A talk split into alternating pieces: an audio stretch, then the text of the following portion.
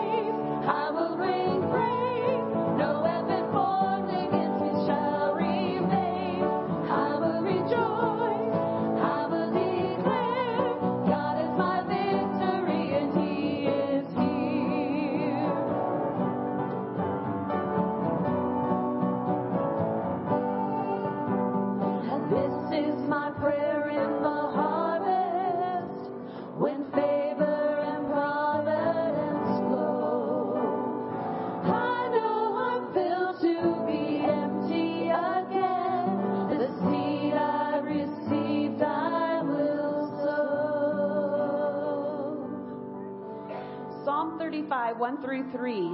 Contend, O Lord, with those who contend with me. Fight against those who fight against me. Take up shield and buckler. Arise and come to my aid. Brandish spear and javelin against those who pursue me. Say to my soul, I am your salvation. Jesus is our salvation. Fight for us, Lord.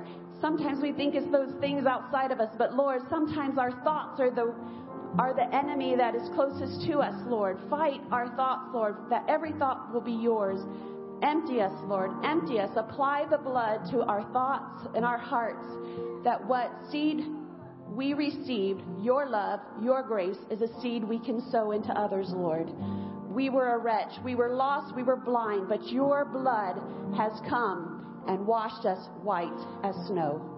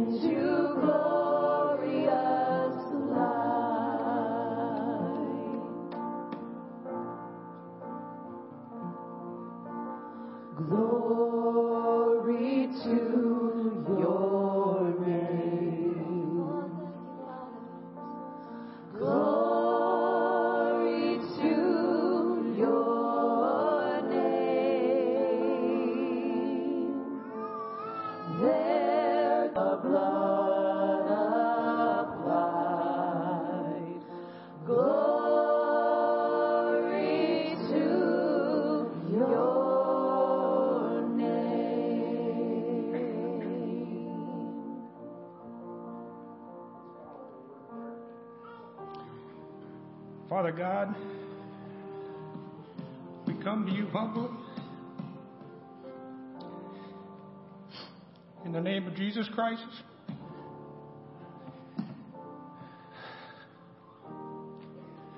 we thank you again for the opportunity to gather today in your church to worship together as brothers and sisters in Christ.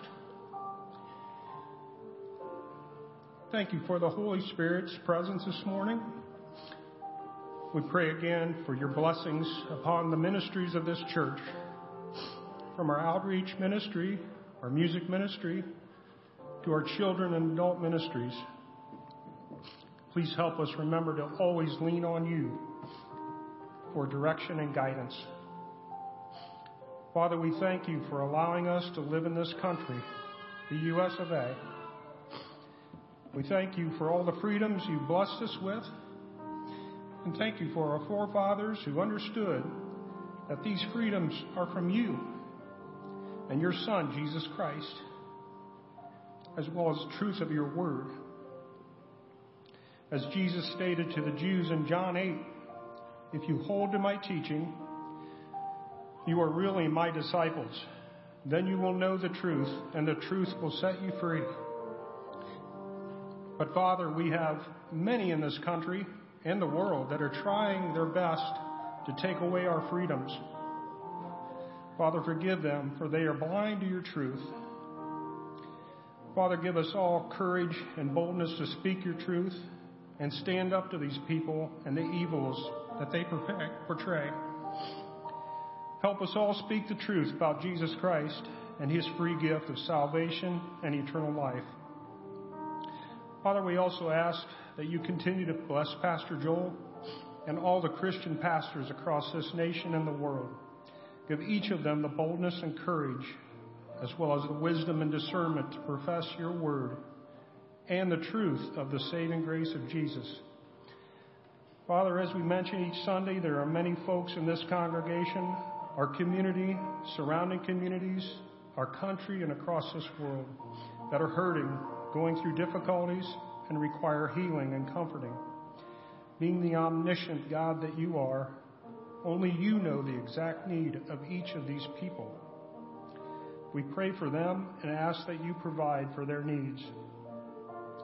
Lord, help us not take for granted what you did for each one of us when you sent your Son to the cross to die for our sins and shed his blood.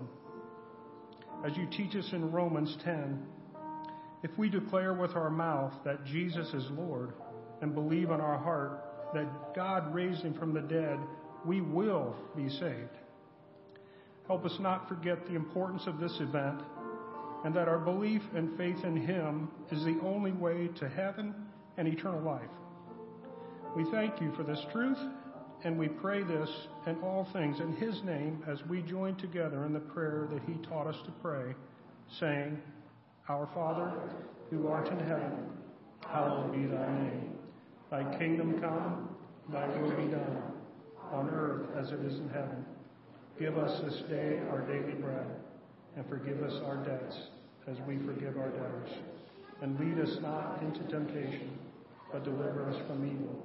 For thine is the kingdom and the power and the glory forever. Amen.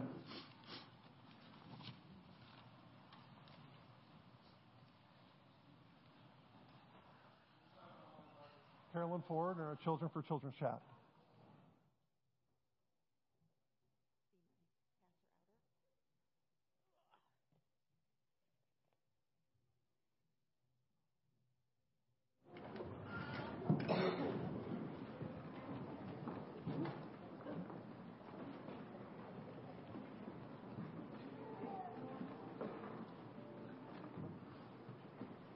Over, over, over. Oh, I'm going to sit down. Watch your tight hands. What do I have this morning? Huh? What is this? Floaties. Well, you put floaties on your arm.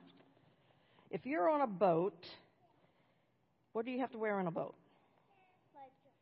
A lifesaver, life jacket.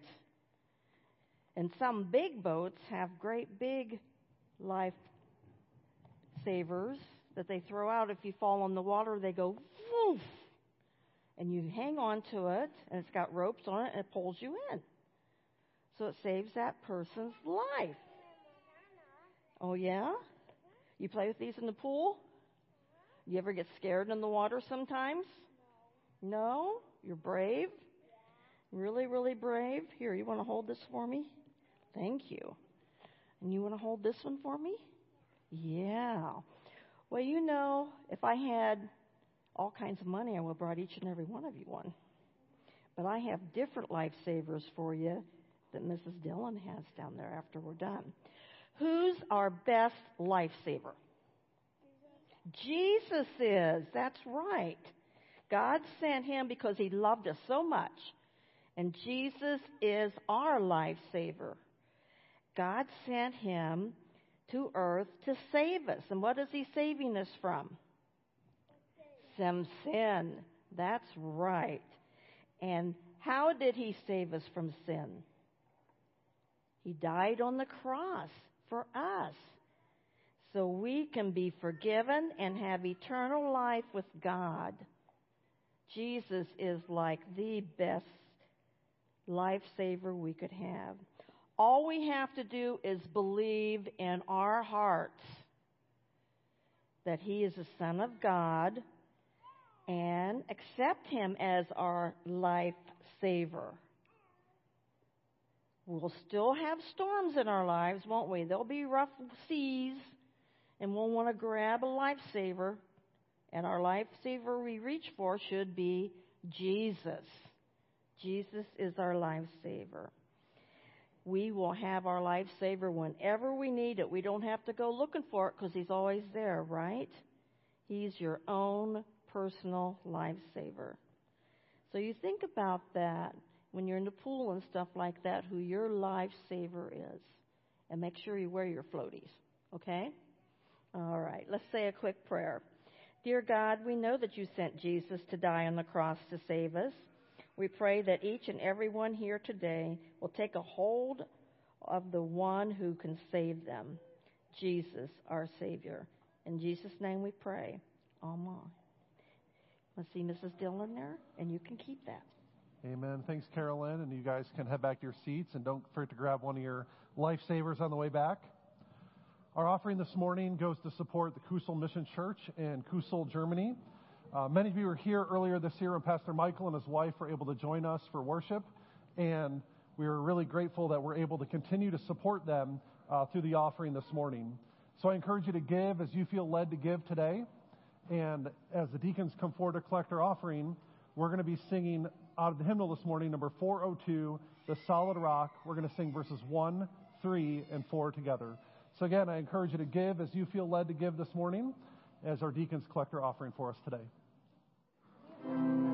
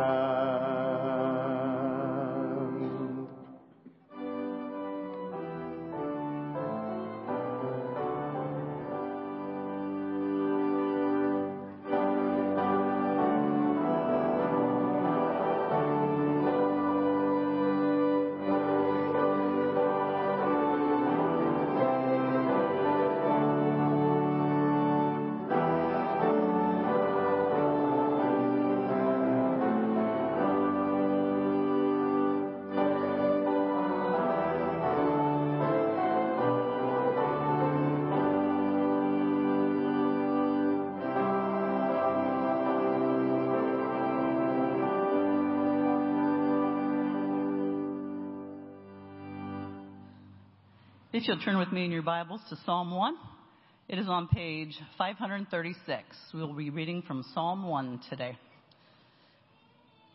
Blessed is the one who does not walk in step with the wicked, or stand in the way that sinners take, or sit in the company of mockers, but whose delight is in the law of the Lord, and who meditates on his law day and night.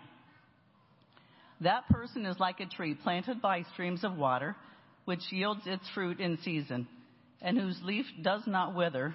Whatever they do prospers. Not so the wicked. They are like chaff that the wind blows away.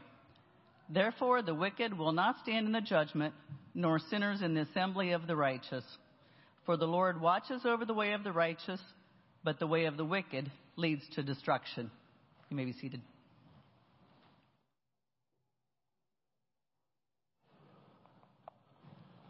Amen. Amen. Let's pray together. Father God, we are so grateful, so grateful for your word that we get to hear and study this morning. And I pray that as we do so, Lord, that your Holy Spirit would move in this place, that you would soften the hearts and minds of all of us, Lord, that we may receive what you have in store for us today. And Holy Spirit, I ask that you give me words to speak, words that are honoring and pleasing to you, O Lord, my rock and my redeemer. We pray these things in Christ's name. Amen.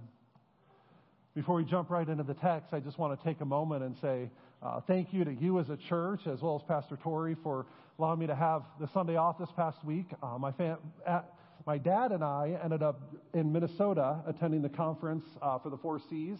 I got to see a lot of uh, uh, drive through the, the, the countryside, and it was beautiful drive up there. We also got to see a couple baseball games. One of my lifetime goals is to try to see as many baseball games in different major league stadiums as I could. So we got to knock a couple of those off as well. So really grateful for the opportunity to, to be away for a Sunday and know that you guys are in good hands. Uh, I actually got to listen to Pastor Tori Priest, got to listen to the whole service as we were driving through Wisconsin on Sunday morning. And so uh, really grateful for that. And thank you, Tori, for sharing what you did last week. Earlier this summer, uh, my family and I were down in Columbus, just took the day to, to get away and, and do some fun things. And we were eating lunch at, um, I don't remember what town, what part of Columbus we were in at the moment, but we were eating lunch, and, and just down the street from there was a Barnes and Noble. And I want to take every opportunity I can to go check out a bookstore. I just love to go around and peruse the aisles and see what's there. And, and so I convinced Allie and the kids to go with me and, and take a few minutes to look around the bookstore. And one of the interesting things about bookstores, right, you go and you check it out, and there's all these different sections of books. There's sections for fiction and nonfiction. There's sections for sci-fi and fantasy, as well as poetry and religion and how-to books.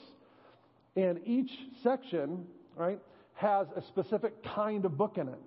And when you read, when you go into the section to pick up a book, you have certain expectations of what that book is going to be like and how to read that book well. One of my favorite authors, as you know, one of my favorite books is, is uh, J.R.R. Tolkien's The Lord of the Rings. Today I brought with me my very well used old copy of the first book in the series, The Fellowship of the Ring. You can see I've read it a few times over the years. Now, if I were to go into Barnes and Noble and pick this up off the shelf, and, and if I were to start reading the story of Frodo the Hobbit and Gandalf the Wizard and Legolas the Elf as if it were a true nonfiction account, I'd be a little confused, wouldn't I? Right? If I, if I believe that their story of going to try to destroy the One Ring and the fires of Mount Doom actually happened, at some point in history, I'd be reading the book very, very wrong. Right? The same is true for other, uh, other genres that you might find in a bookstore. It would be very wrong to read a, a biography as if it were fiction, and it would be wrong to read a how to manual as if it were a work of poetry. The kind of literature, the, the genre of the literature does matter, and it helps us understand how to read or how to understand and apply what we're reading.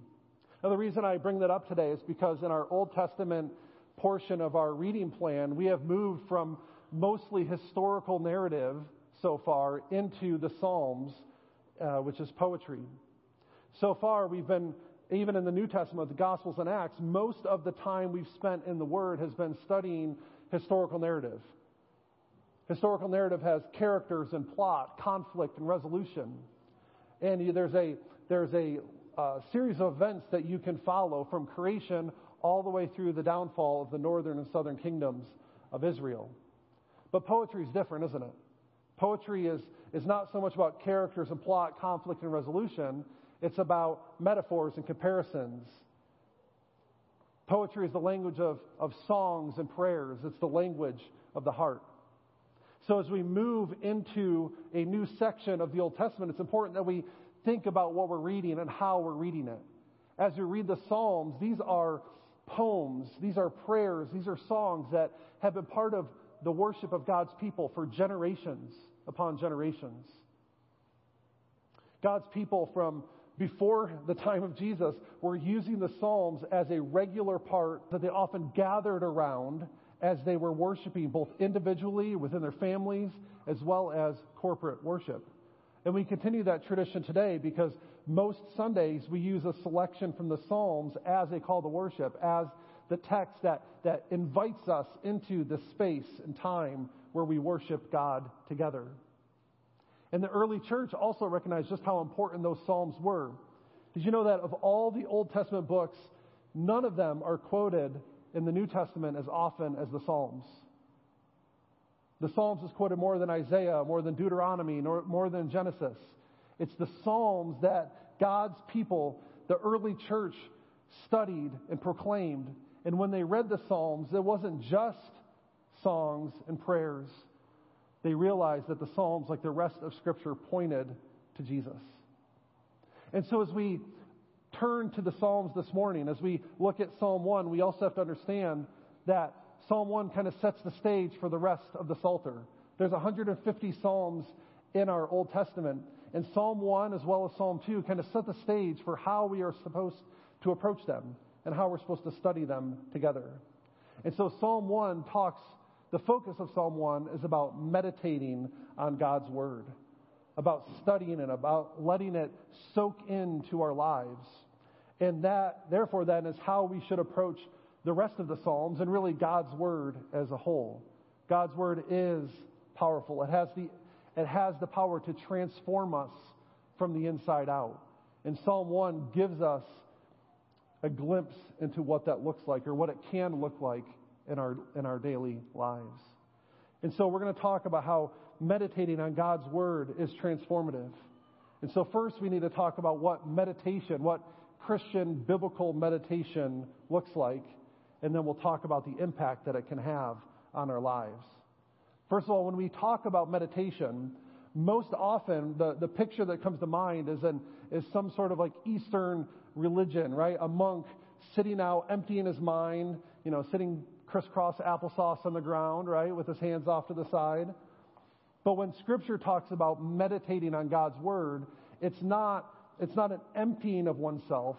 It's not a lack of thought meditation and from a scriptural perspective is actually to think deeply, to think profoundly about God and His Word, about who God is and how He has made Himself known to us. It's not thinking less, in fact, it's thinking more about God's Word. And so as we look at Psalm 1, verse 2, it reminds us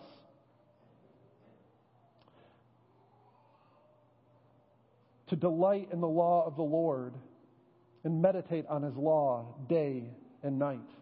And so we are called to, to delight in his word, but also to meditate on it day and night. So meditation is a regular rhythm of reading and studying God's word. And there's two ways that I want us to think about it because there's two extremes that we can, two, two sides of the road that we can easily fall off on if we're not careful. And so meditation certainly involves engaging our mind in the study of God's Word. Right? God gave us a brain, and so we should use it as we study His Word, right? So we read it carefully. We, we think about what it's saying. We, we study the words, and if there's words that we don't understand, we look them up in a dictionary so we can understand it better. There's so many tools and resources out there that can help us understand God's Word at a deeper level. And, and I don't want to get into all the weeds that can go there, but, but here's a couple things I want to encourage you with something that everybody can do. One is to have a Bible translation that is easy to understand, right? Sometimes we read God's Word and we're reading in a translation that just doesn't click for us. Right? Some of you grew up reading the King James Version, right? And for some of you, that is that makes sense. It's easy. It, it, it's what's familiar to you. But for some of you, you may have been reading the King James your whole life, and you read a passage and you think, "What in the world did that just say?" Right? There are lots of very good English translations out there. Some of them are are maybe put into more modern English or easier to read. Some of them are, are similar to the King James that are more wooden and, and structured that way. But whatever, pre- whatever preference you have, whatever translation you read, you should have one that you can easily understand and that you can read without being too, uh, too confused about it.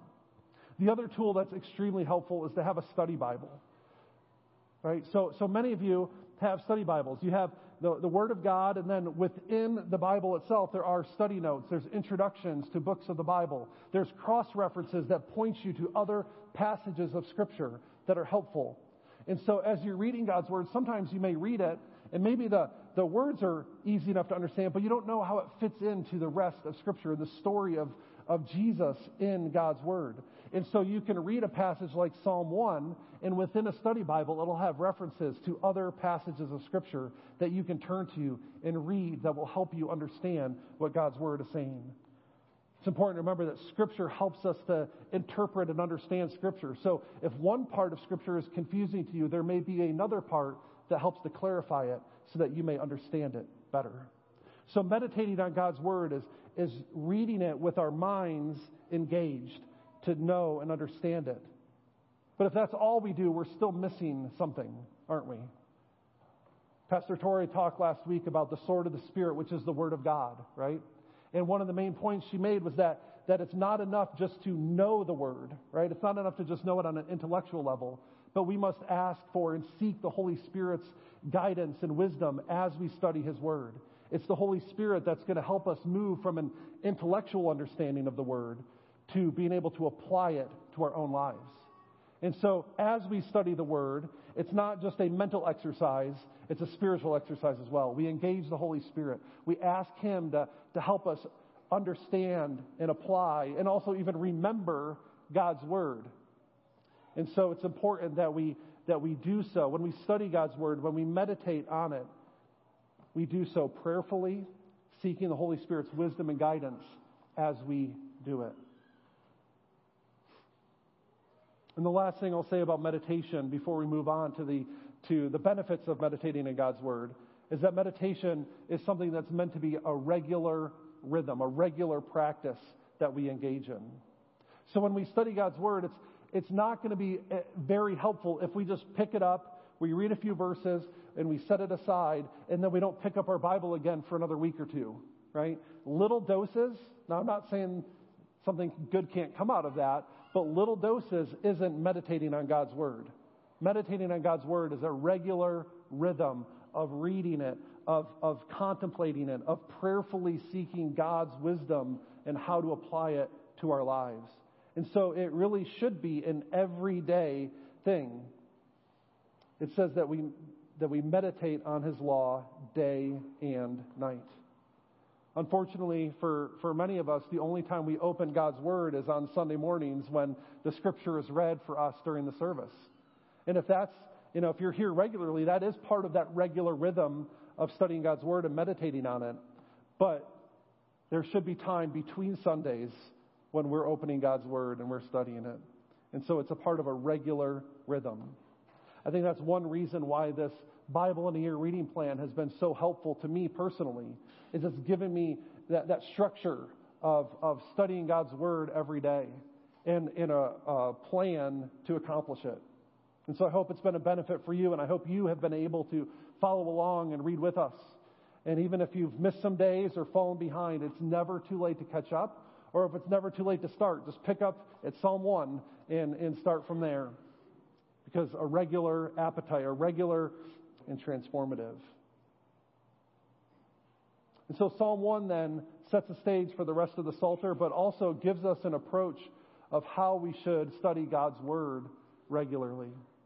And so there's three things here that Psalm 1 says, uh, three ways that the Word transforms us. And the first thing we see is in verse 1, and that It's that the Word of God has the power to, trans, to make us holy. The Word of God has the power to make us holy. The psalm begins, and I'm just going to read again verse 1 if you'd like to follow along with me. It said, Blessed is the one who does not walk in step with the wicked, or stand in the way that sinners take, or sit in the company of mockers.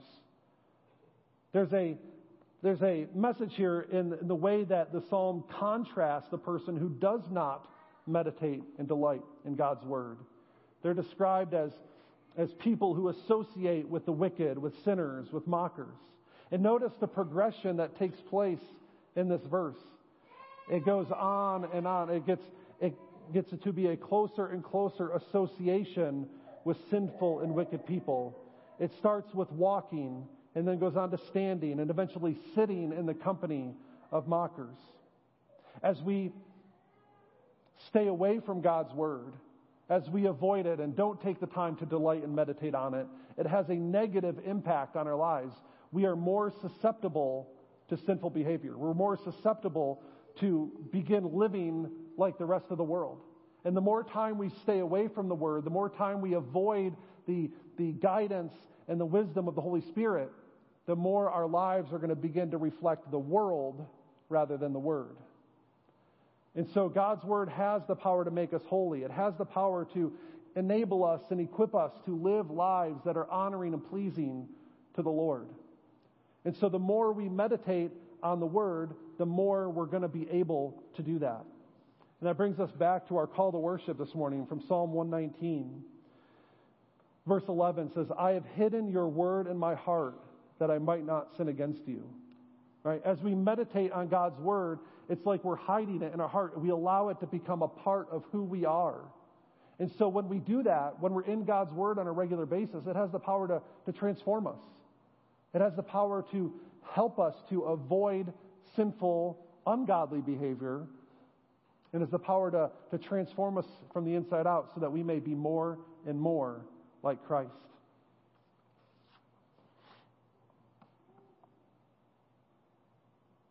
And as we do that, we must remember the difference between conviction and condemnation. Right? As we read and study God's Word, yes, there are going to be times when we are convicted about what it says. We're going to read something in Scripture, and it's going to be very clear that what God's standard is, we are falling short of it. Right? I am not perfect. I do not live up to God's Word all the time. There's going to be moments and times when I read something and I realize, wow, I am that I need to I need to change something or I need to fix something, right? That is the Holy Spirit convicting me to be more like Christ. That's a good thing, right? That's a good thing. We we should we should conviction moves us closer and closer to God. It helps us to see where we're falling short so that we may fix it, turn away from it, and turn towards Him. Condemnation, on the other hand, is from the enemy. And I know maybe I'm splitting hairs here with my definitions between conviction and condemnation, but hear me out. When we feel condemned, we feel like we're no good, that we've messed up, that we failed, and that we are hopeless. That we have messed up way too many times for God to possibly forgive us. And so condemnation turns us away from God. It turns us in upon ourselves. It, it isolates us and, and it makes us feel like we are unloved and unwanted and that we are we have no hope.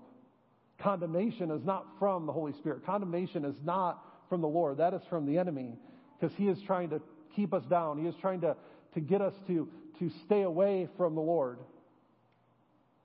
And so condemnation encourages us to move away from the Lord. But conviction, which is from the Holy Spirit, brings us closer to God. Scripture teaches us that there is no longer any condemnation for those that are in Christ Jesus. That we have been saved and that we have been forgiven. And when we feel that conviction, that nudge, that pull, it is, it is God's love for us drawing us closer to Himself so that we may be more and more like Him. So the first thing we see is that the, God, the Word of God has the power to make us holy. The second thing I want to point out to you today is that the Word of God has the power, has, is the power to make us spiritually fruitful. Verse 3 says, That person, again, the one who meditates on the Word of God, is like a tree planted by streams of water, which yields its fruit in season, and whose leaf does not wither. Whatever they do prospers. Right? The image that, the metaphor that the psalmist used here is, is the image of a tree planted by a stream of water. Now, I mentioned earlier that we made a trip up to um, Minnesota this past week, and as we were driving through Wisconsin Minnesota, we passed a lot of farms, and I mean big farms up there. And it was beautiful to, to see that. And one of the things my dad and I noticed as we were driving along is, is these large, um, and I don't even know what to call them, I probably should ask somebody, but giant sprinklers, right, that were out in the field to water the crops. I mean, these things were massive. And, and some of them were just sitting still, but many of them that we passed were, were spraying water all over these fields to water the crops. You see, they needed that water in order to grow and produce the fruit that the farmers were hoping to harvest at the end of the season. But a tree that's planted by streams of water doesn't need any sort of artificial irrigation because it's planted right there at the source.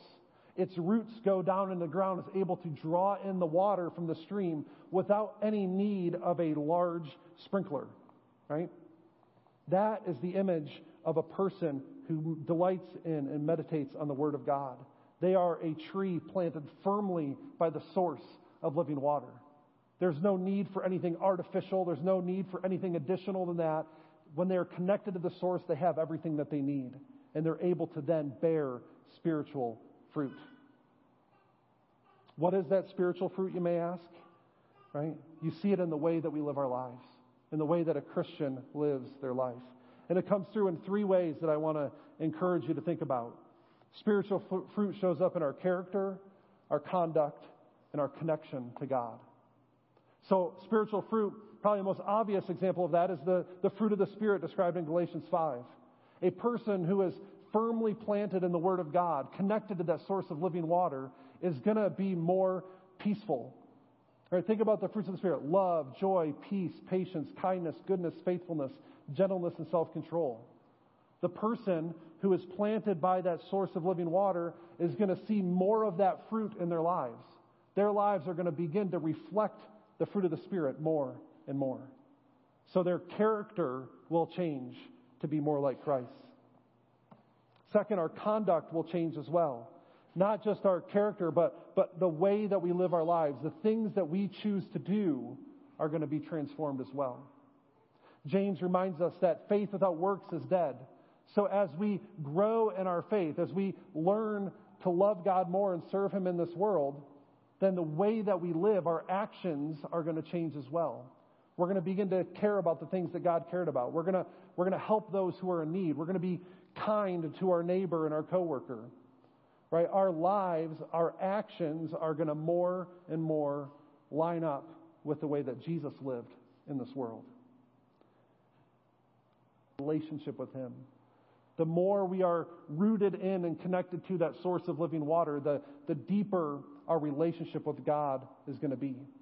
We're going to learn not just to know Him better, but to love Him more. Right? And we can't really love God if we don't know Him, right? That's why we need His Word. God gave us His Word so that we can know Him, so that we can know what He's like and, the, and what He cares about in this world and, and what He's up to. And so the more we know His Word, the better our relationship with Him is going to be. Like any human relationship, the more time we spend with God, the more time we invest in Him, the better and deeper and more mature that relationship will become. Verse 3 says, the, the tree planted by the stream of water yields its fruit in season, and the leaf does not wither. We go through difficult times in life, don't we? We go through seasons of, of worry, of stress, of anxiety, of hardships. But when you're planted by that source of living water, that spiritual fruit will continue to grow, will continue um, to be produced in your life, even through those difficult seasons.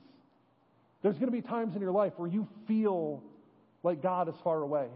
And the Psalms are a testimony to that. You're going to read some Psalms, and maybe you're familiar with some of them already, that, that describe God as being distant and far off. But when you're planted by that source of living water, you know in your heart that God is near. That even if he feels distant, you can hold on to the promises, hold on to the truth of Scripture, even when he feels distant.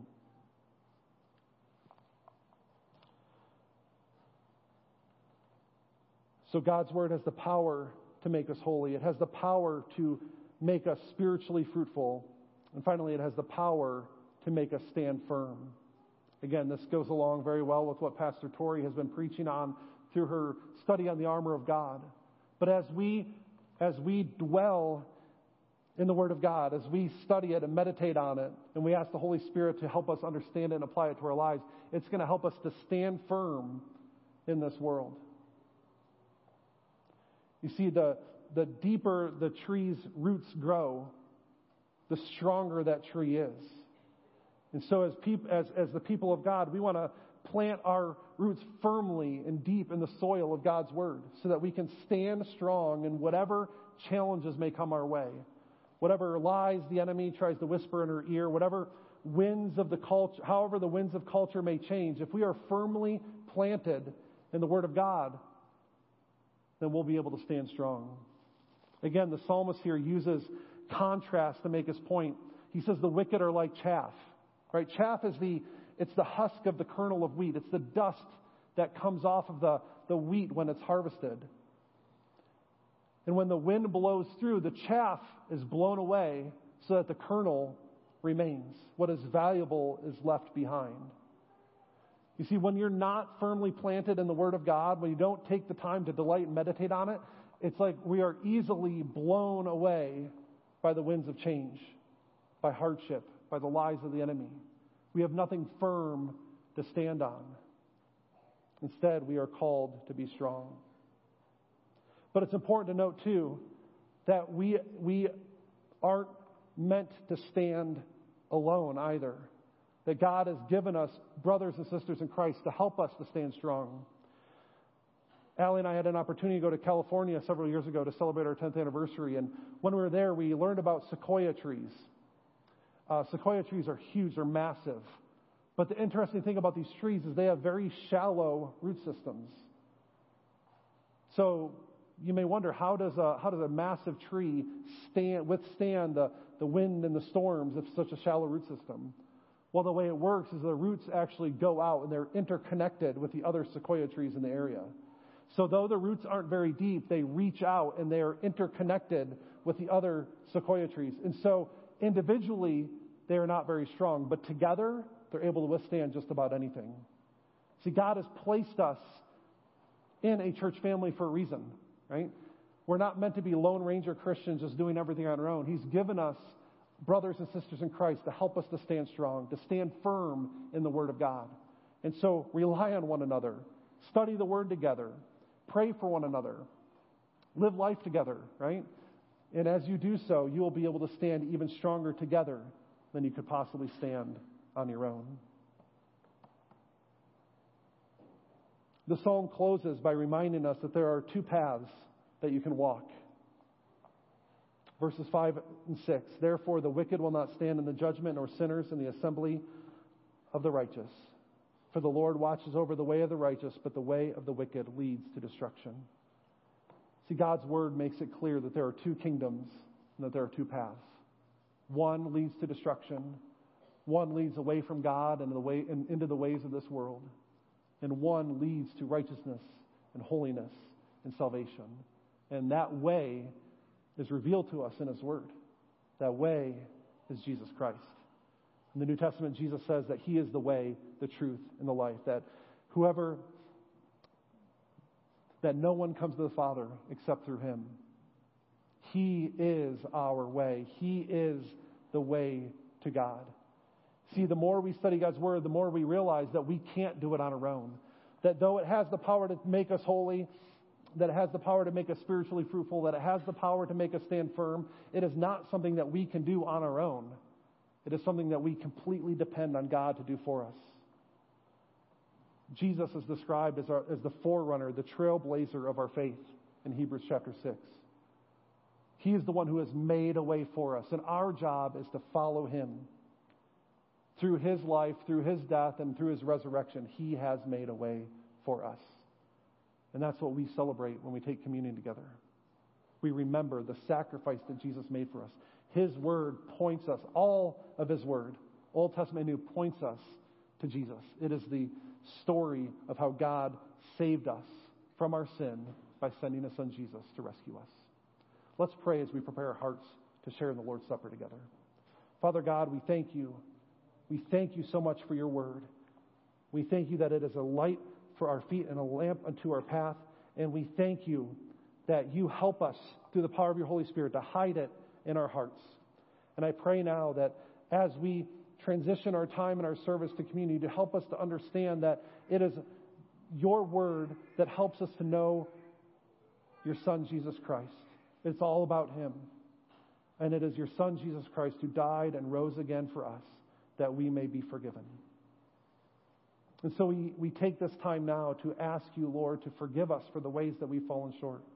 We've sinned in thought and word and deed. We've, we've done things that we shouldn't have done, and we've left things undone we should have done, Lord. And for all of that, we come to you now and confess our sins to you.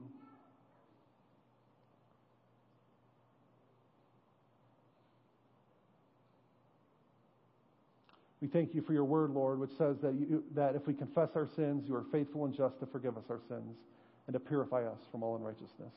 Amen. Amen.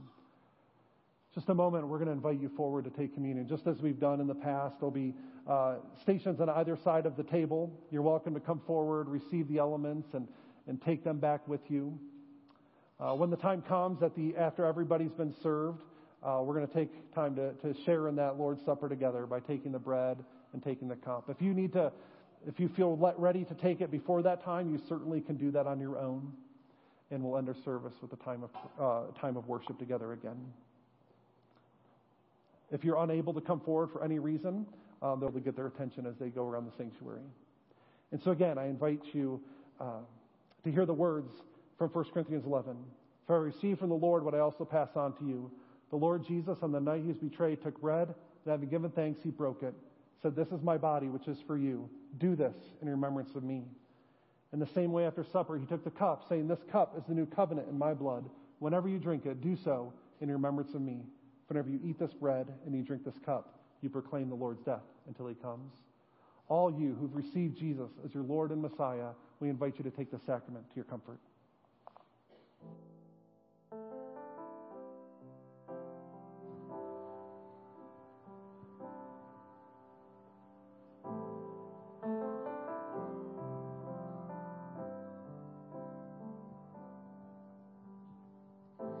You broke the bread and blessed the cup. You served a sacrifice of love. Holy, holy, holy. I want to see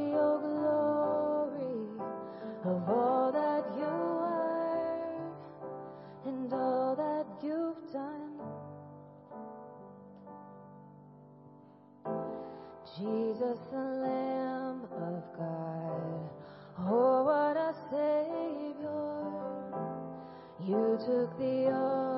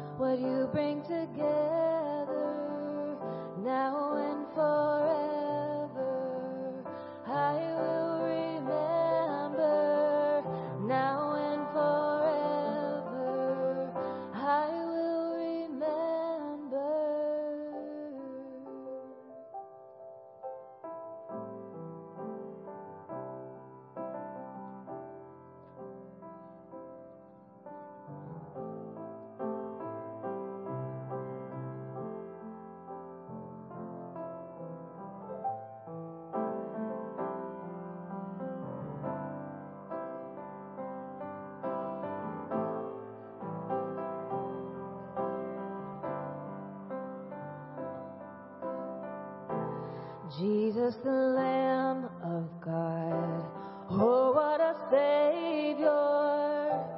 You took the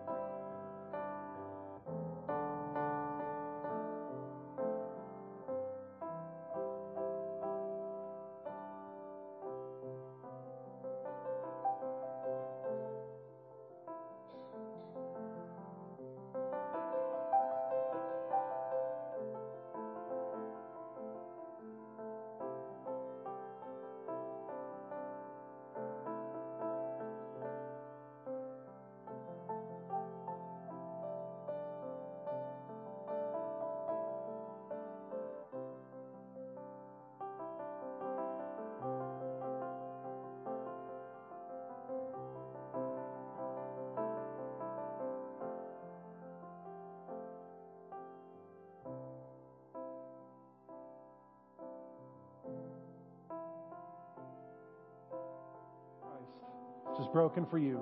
Feed on him in your heart by faith with thanksgiving.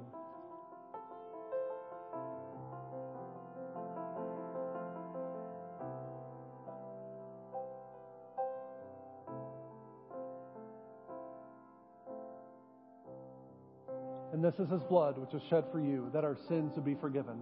Take and drink, knowing that he died for you.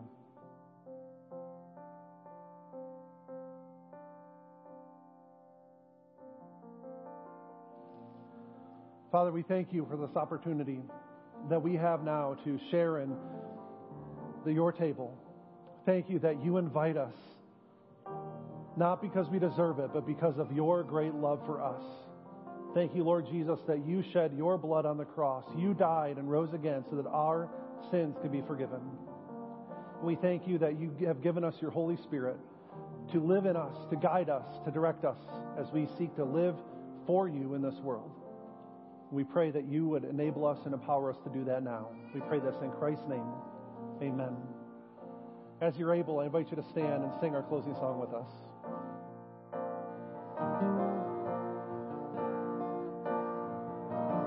You took my place, laid inside my tomb of sin.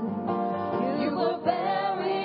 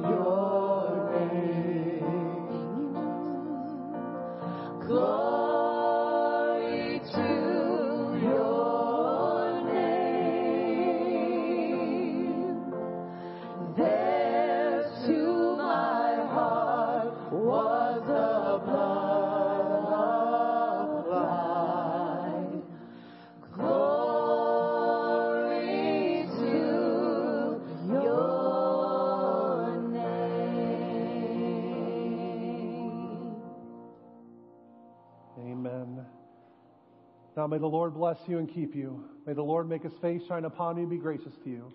May the Lord turn his face toward you and give you peace. Amen. You may go in peace.